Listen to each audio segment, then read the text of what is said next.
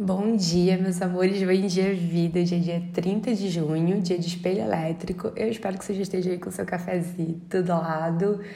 Dá uma respirada fundo e sente esse dia que está começando com o chamado de estar inteira na vida. Tenho falado muito sobre isso, né? Lá no Instagram, quem está acompanhando sabe.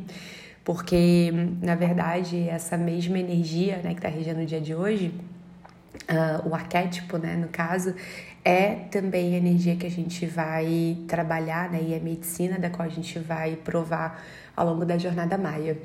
E, e é uma medicina muito poderosa porque ela nos leva a estarmos mesmo completas, né? O espelho fala sobre a integração, né, do, dos paradoxos. E o que é paradoxo, né? Aquilo que está uh, ah, em oposição a algo que a gente acredita, algo que a gente é, enfim, né? Então, o espelho ele traz esse aspecto de dualidade pra gente, mas não com uh, o olhar né, da separação, como a gente está acostumado, né?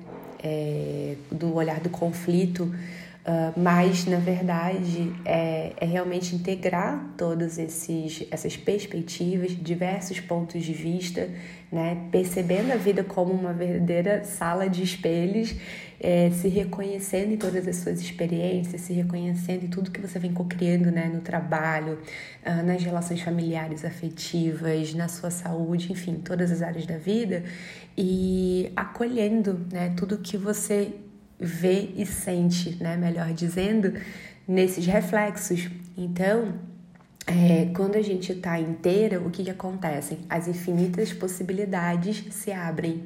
Quando a gente se separa, se fragmenta, a gente se limita. Então, o espelho, por isso que ele também fala da infinitude, né? Então, esse é um dia para vocês é, para você refletir né, sobre uh, como, né, como você tem se sentido em relação às suas experiências talvez mais intensas, né? Que a gente está aí nessa onda do guerreiro e principalmente dentro dos seus relacionamentos, porque hoje o espelho se manifesta através do tom elétrico que fala aí das relações, do como a gente gera conexão no mundo. Então, muito bom de olhar né, para o que as pessoas que se relacionam com você, né, em qualquer área da vida, o que, que elas estão espelhando para você.